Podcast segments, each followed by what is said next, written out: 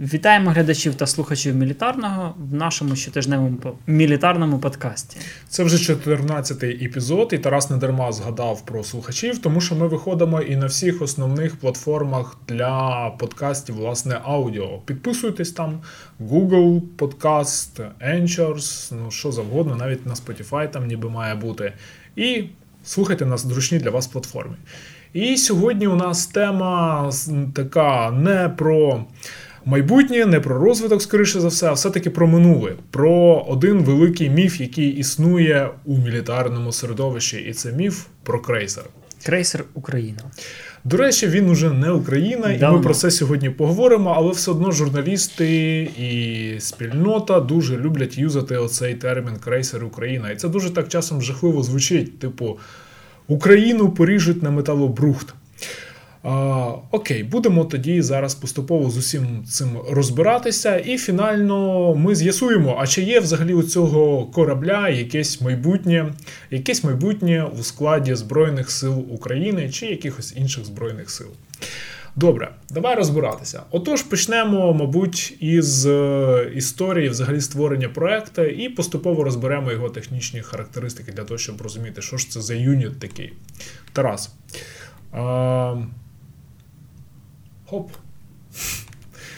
А, Отож, проект 1164 Атлант. Що за проект? Коли він був створений? Навіщо? Ким?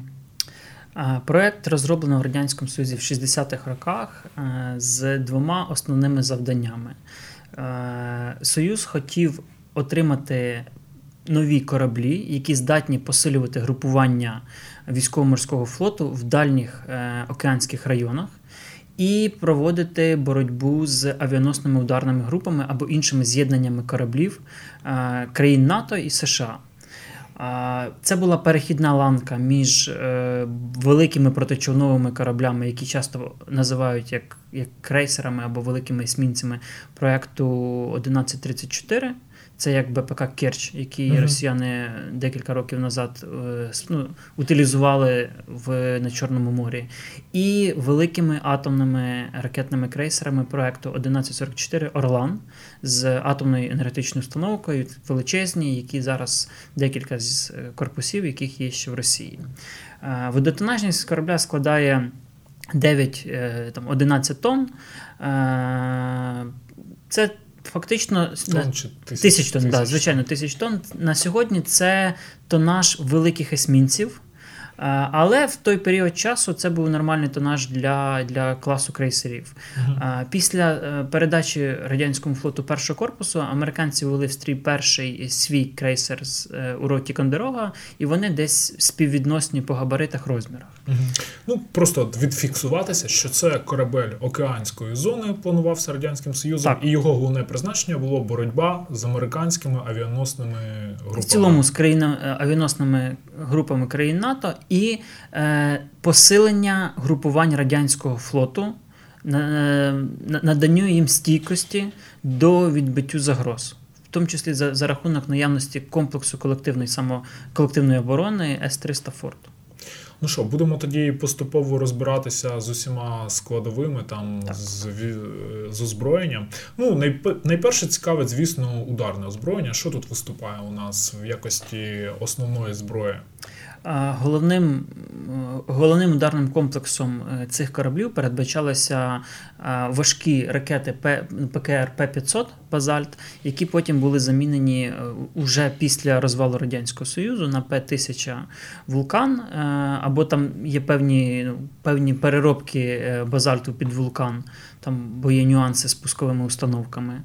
Це важкі надзвукові ракети е, з дальністю стрільби 500-700 кілометрів, як озвучується, е, які летять по складній траєкторії. Е, швидкість їх там 3 маха плюс-мінус. Бойова частина близько 500 кг, кумулятивна уламкова, точніше, кумулятивно фугасна, або спецБЧ з ядерною бойовою частиною для знищення авіаносних груп. Фактично, треба влучити одній ракеті, неважливо там точно чи не точно, куди авіаносець, для того, щоб або навіть корабль супроводження, якийсь для того, щоб всю групу як мінімум пошкодити або вивести з строю. І який запас? 16 е, пускових установок, 16 ракет, які можуть працювати там почергово, прям всі 16 по різних цілях. Самі ракети там є і бронювання, і системи е, радіореп, постановки перешкод, е, системи ПВО корабля, по якому вони атакують. Е, комплекс габаритний, комплекс складний, комплекс заточений під роботу по крупних надводних цілях. І ключове, що треба озвучити, це цілевказання на таку відстань в радянському запитати, в радянському Союзі було комбіноване і складалося з трьох основних складових. Перша це засобами космічної розвідки. В радянському Союзі було ціле групування супутників, які мали працювати в інтересах цілевказання флоту. Друге це літаками е, Ту-95 РЦ. І третє це власне корабельними засобами РЛС загального виявлення і палубним вертольотом К-25 РЦ. Угу. Так, тут важливо зрозуміти, що на яку відстань і яка ціль була задумана для цієї зброї, і зразу це проєктуємо так наперед на Чорне море. Так? так. А, І також фіксуємо те, що ціле вказання без оцих засобів, які ти згадав, без супутників і без е, літаків для зовнішнього цілевказання, воно обмежене. Звичайно, по-перше, е, ну сама станція, якщо ми говоримо про, наприклад, крейсер Україна, там фрегат МА чи фрегат М, е, вони в неї є активний і пасивний режим, умовно, тобто, ну це там хай хай до 100 кілометрів округлим так. Хоча там максимальна дальність ТТХ там 200 кілометрів, але це повітряні цілі на висоті. Плюс е, в Україні немає вертольотів Ка-25, в принципі, окрім музеїв, Ка-25 РЦ. Е, Ту-95 з цього зрозуміло, теж немає. І самих ракет в Україні немає. Станом на 2021 рік, наскільки це сучасне озброєння, от саме в класі ПКРів? Беремо там П-500, П-1000? П-500 в Росії вже не експлуатується через повну повну е, зношеність ресурсу і повну невідповідність сучасним вимогам. Якщо говорити про П-1000, це потужний ракетний комплекс. Це потужні ракети, які можуть з одного влучання завдати серйозної шкоди там, есмінцям, крейсерам, авіаносцям за рахунок великої бойової частини. Але при цьому ракета летить вона надзвукова, це як і плюс, так і мінус. Ракета стара, вона 80-х років фактично. Ракета її далеко видно, вона летить на більшій висоті, ніж сучасні легкі ПКР. Відповідно, її легше збити, е, перехопивши сучасними системами протиповітряної оборони або протиракетної оборони. Вони представляють серйозну загрозу, але ну, явно не для американців, які готові до цього ракетного удару. Там, З сучасними кораблями, ті ж самі Арлі можуть їх перехоплювати. Угу. Окей, ну і хто розробник е, цього озброєння? Чи воно хоч колись вироблялося? Чи Ні, все в Україні? все озброєння і більшість корабельних систем вони є радянськими, а це означає, що вони е, є російськими з залученням чи не всіх е, країн Радянського Союзу, які хтось там проводки робив, хтось там плати якісь, хтось ще щось, ще щось, ще щось. Україна самостійно не виробляла фактично жодної з складових озброєння крейсеру. Ну добре, йдемо тоді далі. Поговоримо про систему протиповітряної оборони крейсера. Вона тут представлена морським варіантом е, зенітно-ракетного комплексу С-300, так, е, С-300Ф. От е, що про нього можна сказати? Фактично, це е, морська версія сухопутного комплексу С-300П, призначена для е, як захисту крейсеру, так і колективного захисту з'єднання, тому що подібні кораблі вони ніколи не діють автономно в бойових умовах, а завжди діють групами. 64 пускових е, пускових барабанного типу знаходяться в середній частині корабля. Ось так вони виглядають. На українському крейсері вони не змонтовані. При цьому одним з суттєвих недоліків проекту 11... Тобто навіть направ... ну, ці немає. Так, отут, отут лежить немає. лист металу, угу. який просто перекриває умовну дірку в корпусі. Угу.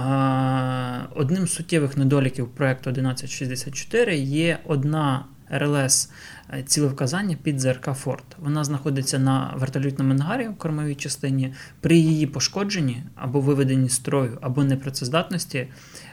Крейсер втрачає свій головний головний е, протиповітряний протиповітряну парасольку. Mm-hmm. При цьому на тому ж Орлані Наприклад, там є дві окремі системи, дві окремі е, РЛС, які дублюють одна одну, збільшують канальність по цілях, і в випадку пошкодження або виведення строю ну, якби перекривають ці можливості. Окей, тобто цього у нас е, немає, теж фіксуємося. Але в принципі, скільки така? 64, так? 64 ракети, Досить так. потужний запас, хоча так. для переходу якогось океанського. Е, ну, знову ж таки, для 80-х років досить немалий. Сьогодні не такий вже й великий. Окей, йдемо далі. Про артилерію. Так, основним калібром тут у нас виступає установка спарена АК-130. Так. АК-130 130 мм потужна артилерійська універсальна установка, призначена для враження надводних, повітряних та наземних цілей. Е, величезна величезна, е, величезна башта, величезна гармата, е, значно значно більша, ніж американські аналоги подібного калібру. Там. Олдскульно так виглядає. Так, так. Дуже важка, з великою віддачею, з унікальним 130 мм снарядом.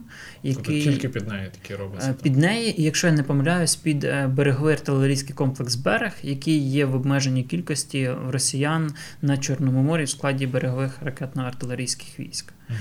Е, Ну і плюс 130-й калібр Росія зараз використовує в себе в армії флоті. Угу. Ну, Башту встигли поставити на наш Так, башта є. Е, система керування, якщо не помиляюсь, Лєв теж є. Е, але умовно переставити цю башню на Сагайдачний не вийде, тому що вона занадто велика, занадто важка, і вона призначена для встановлення на крупні надводні кораблі як через свої габарити і масу, так і через віддачу. Корпус має тримати це все. Плюс снаряди снарядів в Україні таких немає. А до речі, а росіяни от мають тільки звичайні снаряди, чи вже якісь розумні, там високоточні для таких Ні, систем? Високоточних немає. Є різні снаряди під різні завдання. Умовно для протиповітряної оборони є окремі снаряди, для там, надводних цілей, наземних цілей окремі снаряди. І е, кілька батарей є так, е, АК-630. Так, три групи по дві гармати. Е, одна в передній частині корабля перекривають передню напівсферу, і дві в кормовій, біля навіть не в кормовій, а в середній частині корабля побортно перекривають правий і лівий борт. Е, тобто три батареї по дві е, гармати АК-630, АК-630М точніше, які керуються від РЛС МР-123А, призначені для забезпечення крайнього контуру протиповітряної оборони крейсерів. Тобто візуальне бачення теж. Ну, там умовно до 5 кілометрів їхня дальність, ефективно, хай це буде там 2,5 угу. кілометри, скорострільність 5 тисяч пострілів на одну гармату. Економно, так. Е, так, ну їхня задача уже за крайній рубіж, просто потоком уламково-фугасних снарядів подавити можливу ракету, яка проривається. У випадку її своєчасного виявлення, звичайно. І е, зенітна система меншого радіуса це морська, морський аналог ЗРК ОСА, ОСА МА. Так, дві пускові установки е, по боках вертолітного ангару, е, ОСА М або МА на крайніх версіях е, з боєзапасом по 20 ракет, призначені одноканальні комплекси, до речі, призначені для самооборони корабля там на, на в ближній зоні. Дальність, mm-hmm. ефективна дальність стрільби до 10 кілометрів. Ну, цим, в принципі, навіть е, військово-морські сили України там не здивуєш на кількох. Тільки кораблях. на Сагайдачному зараз уже так. До цього ще вони були на корветах Луцьк Тернопіль, е, теж морські версії оси. Угу. Ну, хоч щось було, що можна було зняти там на навчанні і показати, що вони чимось стріляють. Так. Так, і торпедні апарати. Е, зрозуміло, що цей крейсер він е, був заточений під боротьбу абсолютно з усіма типами цілей виходить. Як і будь-який сучасний великий корабель, так для виявлення ідентифікації, супроводження підводних човнів. Е, корабель має гідроакустичну станцію Платіна у складі гідроакустичний комплекс угу. у складі підкільової і буксованих антенн для знищення два п'ятитрубних торпедних апарати під 533 мм торпеди С-65 60-х років. Такі ж самі торпеди у нас на Сагайдачному. Ну і на корветах Луцьк Тернопіль теж такі самі були. А а також реактивно-бомбометні установки, дві РБУ 6000 для Е, ну, Вони позиціонуються як система протиторпедного захисту, хоча на навчаннях в Радянському Союзі вони себе провалювали в такій якості. Якщо пускали більше двох торпед, ймовірність перехоплення другої вкрай низька. А якщо три, то третя 100% не перехоплювалась. І можуть слугувати як система для знищення підводних цілей на дальності до 5 кілометрів. Окей, з озброєнням ми розібралися. Тепер по тому, скільки ж було взагалі цих, е, ну, звісно, з основними системами розібралися, які визначають його можливості. А тепер по тому, скільки взагалі було побудовано цих кораблів. Взагалі, де був спроектований е, корабель і де його будували? Першочергово передбачалося створити 10 крейсерів для всі, е, ну, для основних флотів, там чотирьох.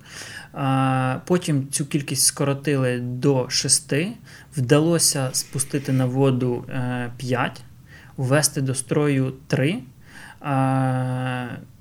П'ятий це, власне, адмірал флоту Совєтського Союзу Лобов, той, який зараз Україна. І подальший корабель п'ятий мав бути по модернізованому проєкту 1164-1 з заміненим протиповітряним озброєнням. Там мали бути зенітно-ракетні комплекси е, Каштан. Е, там мали бути замість АК-630 і ОСИ здається, три ну, три, три комплекси: два по борту і один в передній частині. Там мав бути інший ангар, інше радіотехнічне озброєння. і ну, модернізовані. Так, його на воду спустили? Ні, його порізали вже в Україні, тому що там була вкрай низька степень готовності і якби на цьому союз розвалився. І всі їх побудували в Миколаєві. В Миколаєві на заводі тоді 61 комунара, зараз Миколаївський суднобудівний завод, який єдиний з заводів в державній власності входить в структуру Укроборонпрому. Угу. Ну от і перший корабель, його, який спустили на воду в 79-му році, він називався тоді Слава. Зараз ми його знаємо як флагмана Чорноморського флоту Москва. Так. Введений приход... до строю в 82-му році, якщо не помиляюсь. Угу. Так, тут дати проставлені, коли спущено просто на воду було. Це ще не введення до строю.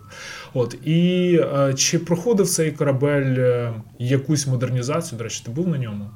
Е, Здається, ні. На на Москві не був. На Керчі був, на Смітлівому був, ще на якихось mm-hmm. був, на, на, не був. Ну, коротше, це флагман Чорноморського флоту, і були якісь такі е, чут, не чутки, а враження, що він уже не повернеться до складу. Так його відправили там на ремонт е, кілька років е, назад. Так, так. Дійсно, це найстаріший корабель. Якщо говорити про модернізацію, то всі три е, крейсери в Росії служать на трьох флотах: Москва на Чорному морі, Варяг на е, Північному Е, не так, варяг на Тихоокеанському флоті. Він так, там є варяг флагманом. колись називався Червона Україна, так. вирішили перейменувати. І маршал Устінов на північному флоті. Він там не флагман, бо там е, флагман це інший корабель.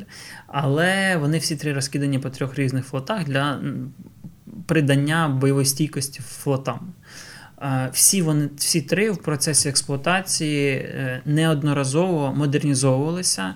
Системи зв'язку, навігації, на деяких гідроакустика, РЛС загального виявлення, окремі види озброєння, там якісь нові катери, окремі системи радіотехнічної розвідки та боротьби. Тобто, все це час від часу на них оновлювалося, замінювалося на більш сучасні зразки для того, щоб е, підтримувати технічну готовність і в цілому отримувати більш ефективну систему озброєнь.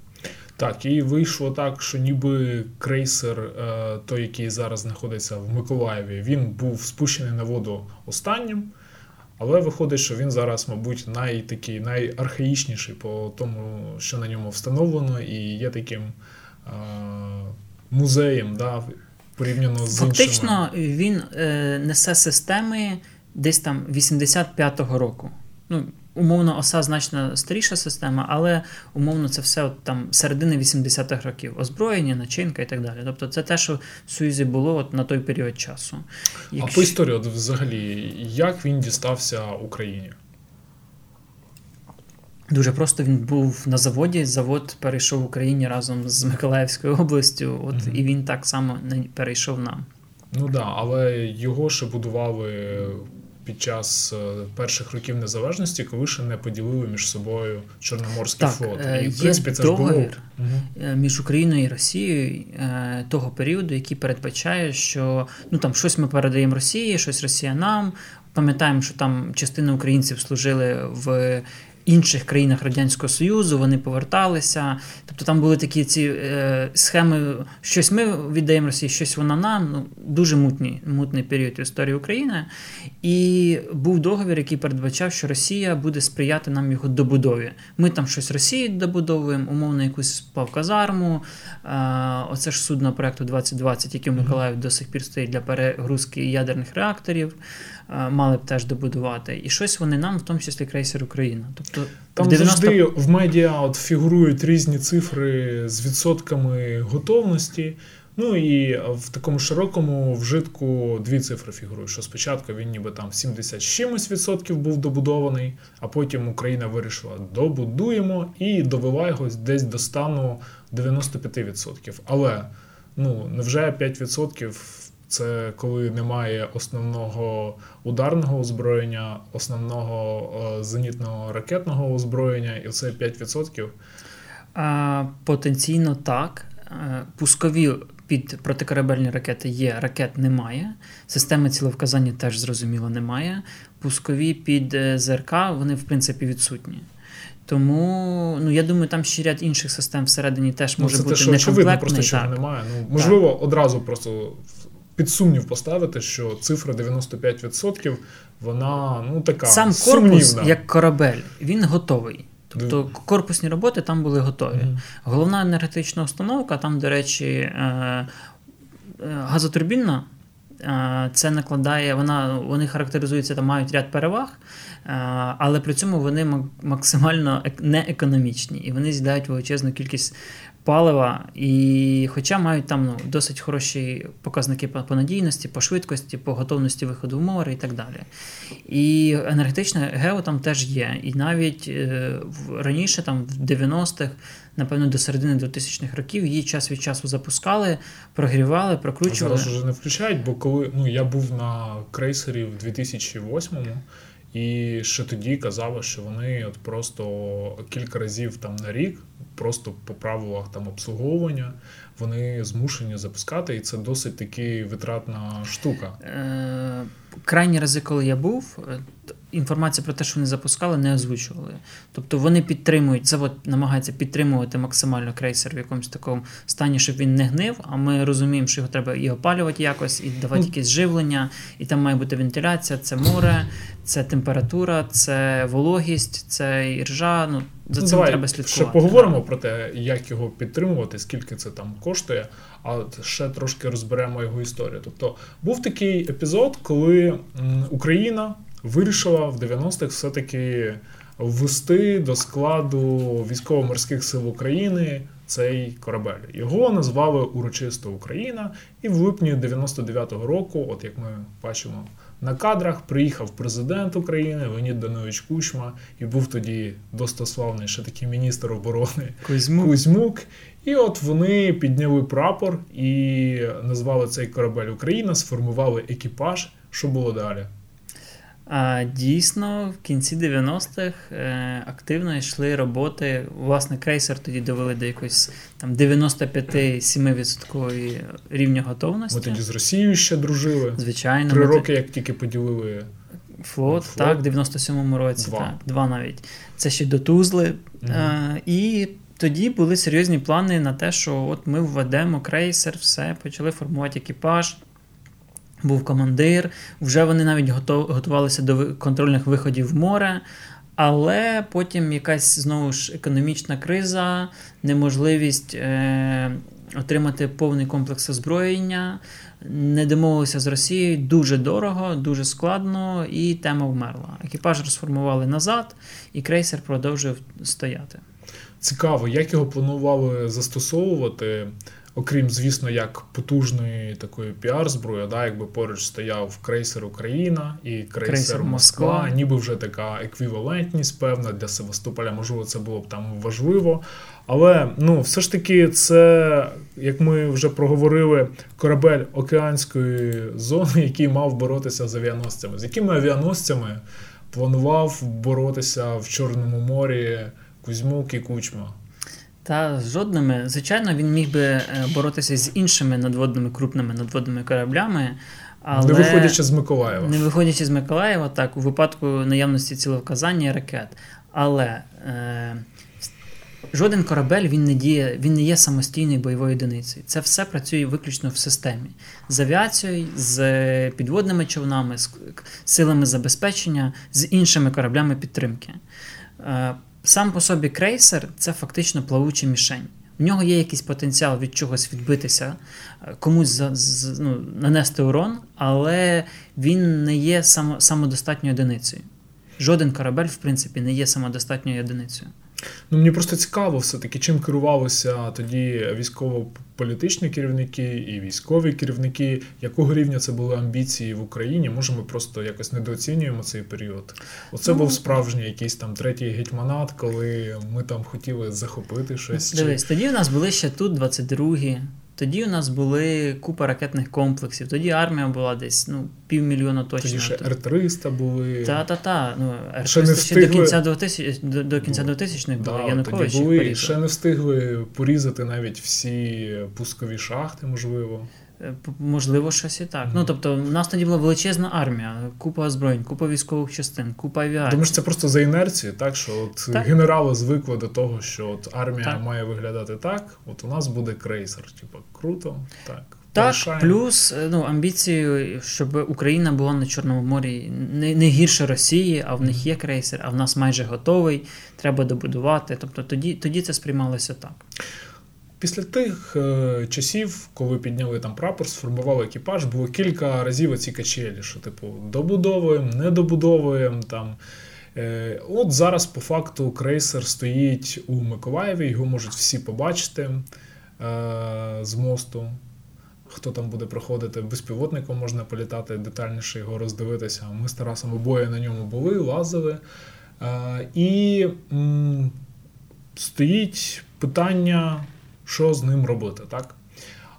По-перше, вже е, зрозуміло, що його не введуть до складу військово-морських сил України, 100%. Е, тому що є вже політичні рішення, і в 2017 ну і ще за Януковича у нього забрали ім'я Україна. Так, там історія цікава, бо при Януковичі після підписання харківських угод... О, Окей, давай зараз да. поговоримо про те, чи інші країни цікавилися цим крейсером. Да, От вже да. почали про Росію говорити. А, після підписання харківських угод, після продовження перебування Чорноморського флоту до 2042 року. Росія почала проявляти інтерес до крейсеру, так як вони почали тоді сильно нарощувати свій потенціал флот і збройні сили реформувати. Вони почали вести переговори з Україною про отримання корабля. Приїжджала російська комісія у Миколаїв. їх возив, Так, вони перевіряли, високо оцінили степень готовності збереження корабля, все ок. І... Але Україна хотіла грошима, Росія пропонувала бартером. Газом ні е, кораблями, угу. іншими кораблями, наприклад, е, ну. Знову Новими чи з їхнього складу? Швидше за все, з їхнього складу мова йшла про декілька МПК корветів mm-hmm. і про декілька БДК 775 проєкту, е, такі як наш Ольшанський був. Mm-hmm. І ну, ті байки, які мені розказували там старші офіцери ВМС, що не зійшлись в ціні там в кількості кораблів. І на тому Тобто, історія... в принципі, готовність на бартер була, просто не домовились про конкретний так. варіант. Умовно, Росія хотіла менше, ми хотіли більше, е, навіть якщо вже не грошима. Плюс е, ну там з'являлося ще ряд інших умов про добудову його. У нас, не у нас. Ми хотіли заробити ще на добудові. Так, так? умовно, це. Плюс, е, ну там, наприклад, головна енергетична установка, вона наша від mm-hmm. Заремаш проект. Тому, якби ну їм ще треба було відновлювати Москву, вони хотіли якось це підв'язати разом. Там багато політичних ігор було, торгів, Коротше, не які закінчились тим, що з одного боку ціна була велика для Росії. З іншого, Росія вже будувала нові кораблі, і новий корабль, сучасний фрегат, російський, mm-hmm. наприклад, він має потенціал вищий за крейсер. Тобто цей корабель вже не вписується в концепцію російського навіть російського флоту, флоту, так. хоч він ну, відносно архаїчний. Так, так. Окей, які ще країни цікавилися? Ну, Чи... стандартні історії про Чи Китай, е, який цікавився в 90-х, там 2000-х роках, але наразі Китай будує серійні есмінці більшого, е, більшої тонажності, нові під нове сучасне озброєння, самостійно, які там в декілька разів потужніші цього корабля. Mm-hmm. Тому Китаю він абсолютно вже не цікавий, як такий. Були ще спроби декілька років тому е, України податися на бразильський тендер по корветах. Угу. Ми пропонували свій, ну, якби свою пропозицію, плюс в добавочку ще крейсер. Да? Да, крейсер, який ми там модернізуємо під Бразилію. Теж ми там очікувано пролетіли, жодних жодних шансів у нас не було. Чому він нікому не може бути зараз цікавий?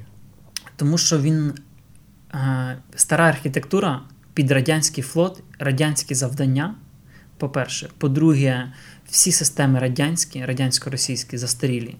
По-третє, переробляти такий корабель під сучасний е, дорожче, довше і важче, аніж з нуля побудувати новий крейсер. Тобто корпус нікому не цікавий, в принципі, Фактично, а системи так. всі треба міняти. Корпус, залізо, метал, вони зараз коштують, ну, складають 10-15% вартості сучасного корабля.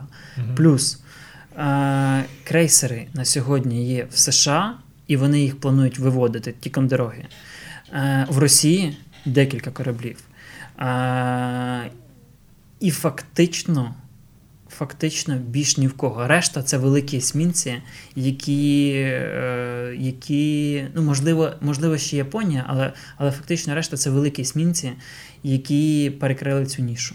Крейсер це зараз такий клас, який поступився есмінцям, а ще більше кораблі робити, ніж сучасні есмінці, там 12-13 тисяч тонн чи навіть більше. Ну, поки що мало країн, які мають такі амбіції і ресурси. Окей, в якому стані він зараз? Е, в стані, от як є на фото, він законсервований. Його завод намагається силами тих ентузіастів, які там ще є там, з радянських часів, намагається підтримувати. Е, і і все. Я був на ньому. Ну, ну це так кажеш, знаєш, ентузіастів. По факту, це останні роки була чи не основна, я не знаю, там джерело доходів заводу, підтримання просто ну, цього і видатків крейсера. теж фактично. Е- Його підтримують, е, його намагаються. Ну, якби завод розуміє, я на ньому був в 17-му році, якщо не помиляюсь. Мені прямо всі говорили, що зрозуміло, він Україні не треба і ніколи ну, ніколи нічого з ним не буде. Вся, вся, вся начинка на ньому. Вона 80-х років вона вже не працює, її треба міняти. А, І, власне, тоді ж заводчани говорили, що подібний корабель здатна експлуатувати тільки така країна, як Радянський Союз. В Росії те, що він ходить в море, не означає, що їхні крейсери повністю боєздатні. Вони потребують величезного екіпажу, це близько 500 осіб. Якщо зібрати всіх наших моряків в Україні, ну, в військоморських силах, mm ну я думаю, буде менше аніж 500. Е, плюс завжди купа заводчан з різних КБ, заводів, представництв, підприємств е, постійно займалися в Союзі ще доводкою окремих систем, в те, щоб вони працювали і видавали те, що мають. Це радянська електроніка 80-х років. Уявіть mm-hmm. радянський комп'ютер або навіть калькулятор, от, от там все таке. Ну, зовні він так виглядає, може не дуже круто, але ну зовнішній вигляд не є проблемою.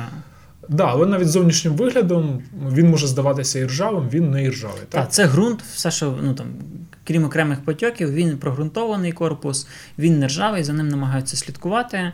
Е, Умовно, це можна пофарбувати там за пару десятків тисяч гривень, і він буде виглядати дуже гарно і і, і ніби як новий.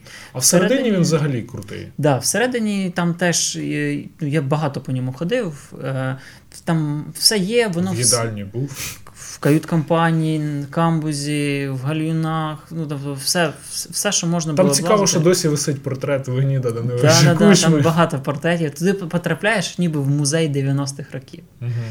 Там якісь газети навіть тих часів є, телефони. Ну, екіпаж же жив на кораблі якийсь час. Так, і навіть якісь, е, якщо я не помиляюсь, там в 2014 році якісь наші моряки там теж жили. Е, ну, Час від часу його використовую для таких завдань. Угу. Так, ну по озброєнню ми розібрали, що немає по суті основного озброєння, але є деяке озброєння Е, яке встигли встановити насамперед артилерія. Так Так. А, питання, ну от ми бачимо, да, якого рівня там стоїть просто обладнання. Ну не факт, що воно гірше, ніж те, що зараз у нас стоїть на більшості кораблів військово-морських сил України, тому що це з тої самої епохи. По телефону там можна подзвонити. Там ліфт є, басейн є. Угу. Басейн. Басейн є, так. От, з водопадом. Дивись, комп'ютер з клавіатурою. Це не жарт. Та, а що це, до речі, ти не знаєш, що це? Е, це різні, це BIOS, якщо я не пам'ятаю, бойова інформаційно управляюча система, яка е, BIOS там лісоруб, лісоруб 1164 радянська, яка е, мала розподіляти, які озброєння під які цілі, якими засобами перехоплюється, наноситься враження і автоматизовувала роботу всіх корабельних систем. Ну, воно теж нібито працює все, але просто проблема в тому, що воно трошки, трошки, так би мовити, застаріле. Ну, Йому фактично на, пару, на 40 років. Угу. Фактично 40 років. А морально це десь 50-річне. Два покоління відсталості точно. Окей. І що вимагається від заводу для того, щоб його підтримувати в такому стані? І він же ж несе певну ще й і потенційну загрозу для екології міста. Ну, якби він потонув, так, там якісь паливно-мастильні матеріали, да, щось би було б не ок. Е, завод має його підтримувати, тому що він на балансі заводу, не військово-морських сил. Флот не має до нього фактично ніякого відношення. Кучма. Так, теж теж ходив тут. Е, І витрачаються кошти на його підтримання, на електрику, на тепло, на тих зарплати тих людей, які за ним дивляться щоб він піаніно є чи рояль. Ну, тобто... Да, я на ньому грав. Прикольно. Окей. Е, Тобто, це зараз його утримання кожен рік, от скільки Україні е, років. Після 91-го року кожен рік витрачається щось на його ну, утримання. Коли І це його немалі гроші. добудовували, це були там геть немалі кошти. Зараз значно менше, тому що ну всі розуміють, що це баласт. Ну це мільйони все одно. Але це гривень. мільйони гривень, так які могли бути направлені умовно на ремонт там Сагайдачного, наприклад, або там інших кораблів. Що це? Окей. І м, було ухвалено рішення про його демілітаризацію. Що означає демілітаризація, тобто зняття з нього озброєння? Всіх систем озброєння, так. Чи ці системи озброєння являють собою якусь цінність, зокрема для військово-морських сил України? Чи можемо ми їх десь потім побачити? Чи це спецекспортери візьмуть і почнуть пробувати десь комусь впарити з-за кордону? Е, фактично, ВМС хоче їх отримати в свою власність для того, щоб мати резерв запчастин, або навіть, умовно кажучи, пускову оси з Сагайдачного вийняти і поставити нульцеву з нулячим ресурсом, хай там mm-hmm. таку саму 90-го року, е, але нульову.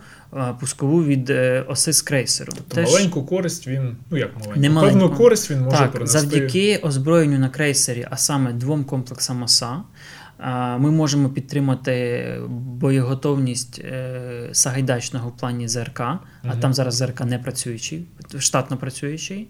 А К-630 так само у нас стоять на Сагайдачному на прилуках. Гідроакустичний комплекс Платіна. Е, на Сагайдачному там теж платіна стоїть, можна використати. РЛС е, загального виявлення фрегат, теж на Сагайдачному фрегат. Комплекси РЕБу теж такі, як на Сагайдачному, пускові установки постанов... Е, системи постановки перешкод, ПК-10, ПК-16 теж у нас є на прилуках на Сагайдачному. Якісь інші корабельні системи точно там. Mm-hmm можна використати для того, щоб е, відновити на Сагайдачному. Тобто він може вдихнути нове життя от саме в Сагайдачне виходить, так. як донором. Сагайдачне, можливо, в Прилуки, можливо, можна там до, доозброїти якісь з інших кораблів, наприклад, е, там на корець щось поставити, да? пускові установки. Е, систем перешкод, якщо у нас є боєкомплект, або на інші там допоміжні, на той самий е, Охріменко. Окей, коротше, доля вирішена. Ну і таке питання, якщо можна, то коротко. А чи могли б ми теоретично його добудувати самі? Окей, немає тут, наприклад, е, базальтів, давайте туди Нептуни поставимо. Немає у нас ЗРК С300F, ми КБУЧ допиляє якийсь свій варіант. Або купимо ЗРК, новий, так. Або купимо нові. Да. Чи можна було б його добудувати от зараз? Е, Теоретично чи гіпотетично? Так. Ну, Гіпотетично все можна. Да, е, Корпус готовий, головна енергетична установка є. Але заміна протикорабельного комплексу з системою цілевказання, перепроєктування корабля, заміна всіх кабель трас, біуса в тому числі, займе ну, там, років 3-5 при сталому фінансуванні. Просто перепроєктування? Так, в тому числі перепроєктування. А потім вже робота да, після цього? Чи ти маєш на е, увазі? Ну, і з роботами теж, да. з демонтажем старих mm-hmm. пускових установок. Тобто і так це десь 5 років на те, щоб його ввести. Це тільки про головний ракетний комплекс. Ага. Інтегрувати сюди систему е, ЗРК, е, замінити артилерію, е, гідроакустику модернізувати, інші корабельні системи з проектуванням, з проведенням усіх робіт це не менше років 10 сталого стабільного фінансування. Тобто Це по суті його треба перевинайти. От Це сказати, повністю дивіться, зробити новий корабель. Є оболонка, корпус, так. на, наповніть його чимось сучасним з те, що так, у нас є. Заміни... При тому, що у нас всього цього і немає багато. Всього що... цього і немає. Це буде коштувати колосальних коштів. Наприклад, за них можна буде створити або купити повноцінні військово-морські сили там з ракетними катерами, тральщиками, патрульними катерами. Все зрозуміло. Коротше, нема сенсу як ніякого економічно жодного. Добре, що з ним буде е, зрозуміле, е, його демілітаризують і ті системи, які знімуть, вони допоможуть е, відновити Сагайдачне, підтримувати його в боєздатної готовності. А що буде з корпусом? Поріжуть просто на метал? Скоріше за все, так. Окей. Отака от однозначна у нас якби ну, відповідь ну, сьогодні. Його можна використати як плавучу мішень. Це насправді цікавий варіант. В Росії є три таких корабля. І він багато може витримати, да, якихось. Е, насправді цей проект е, позиціонувався як е, для великої війни, а для mm. великої війни це примінь застосування ядерної зброї, і він проєктувався як фактично корабель одного бою. Тому що після нанесення ним удару по авіаносній групі Е, ракетами спецБЧ, тобто з ядерною бойовою частиною, по ньому полетіли те саме. І неважливо, яке в нього там композитне бронювання, там живучість і так далі. так далі. Після цього цей би корабель був потоплений. Тому е, ну, вони проєктувалися, виходячи з цього. Коротше, висновки такі: він нам не потрібен добудувати його немає сенсу, і ті рішення, які ухвалені відносно нього, вони є правильними. Чекаємо на їхню реалізацію пошвидше. Саме так. А тепер давай попробуємо дати відповіді на питання нашої аудиторії. Багато цікавих питань. Е, Серж Серг Габрук в Твіттері питає: просто поясніть, чим він гірше Сагайдачного. Чому не можна його використовувати? Він же на плаву. Чому його модернізуючи, наприклад, як е, Росія крейсер Москву, не зробити крейсером УРО, Нептуна чи НСМ? Готовий корабель ржавіє. Чим він гірший, ніж Сагайдачний? Тим, що Сагайдачний в строю введений в експлуатацію з е, наявним екіпажем який ми можемо умовно економічно потягнути. По-перше, по-друге, е, і то Сагайдачний декілька разів в рік виходить в море, бо дуже дорого. На Сагайдачному не комплект екіпажу, бо тупо не можна комплектувати моряками зараз флот. Mm-hmm. Сагайдачному значна частина озброєння не боєздатне, бо воно російське, російсько-радянське і складно його відремонтувати, а на нормальну модернізацію коштів теж немає. Е, чим він гірше? Тим, що він. Що він не потрібен. Що Здається, він не потрібен, що він, ми його не да, не здатні ввести в експлуатацію як техні, технічно, технологічно, так і економічно. І навіть якщо це все знівелювати, от пустити весь державний бюджет в цей крейсер в Чорному морі, сам це плавуча мішень. Умовно, там було 64 е, ракети ЗРК, в нього пустять 65, 100% ну там десяток проб'є ПВО. Тупо перенаситять ПВО і все. Навіть там не треба 64, тому що, якщо не помиляюсь, канальність ЗРК С-300 Форт по надводних цілях, е, не надводних, по повітряних цілях там не більше 12. Угу. Тобто, тобто одночасно комплекс не мо... Ой, ракет. Да, да, да. І да, все. Да. Зрозуміло. Ну.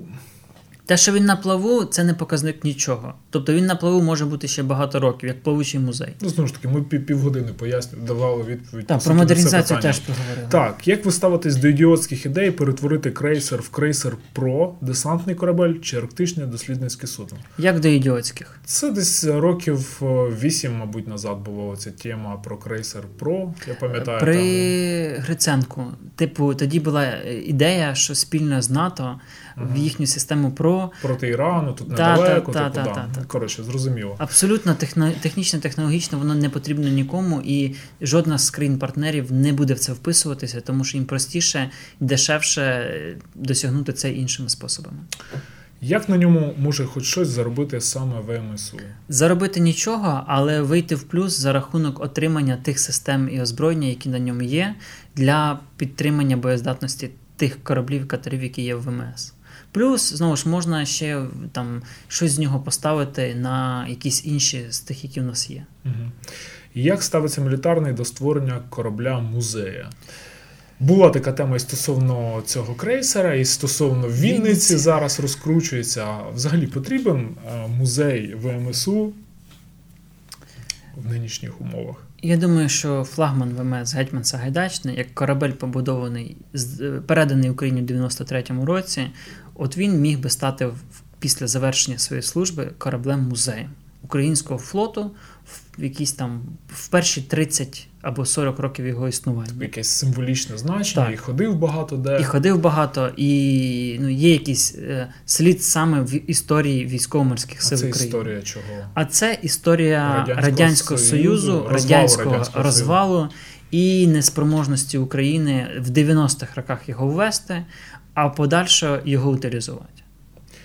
По Вінниці так само, давай вже, якщо зачепили. Ну, По Вінниці моя позиція теж. Мені шкода, бо це останній живий е, корабель корпус проекту 1124 Ну, як живий? Ну, живий, який є фізично ага. в такому значенні. І дійсно, якби його перетягнути в місто Вінниця, то це можливо було б щось цікаве з точки зору там популяризації флоту, моря і так далі. так далі. Але це дуже дорого і ніхто в це не буде в'язуватися.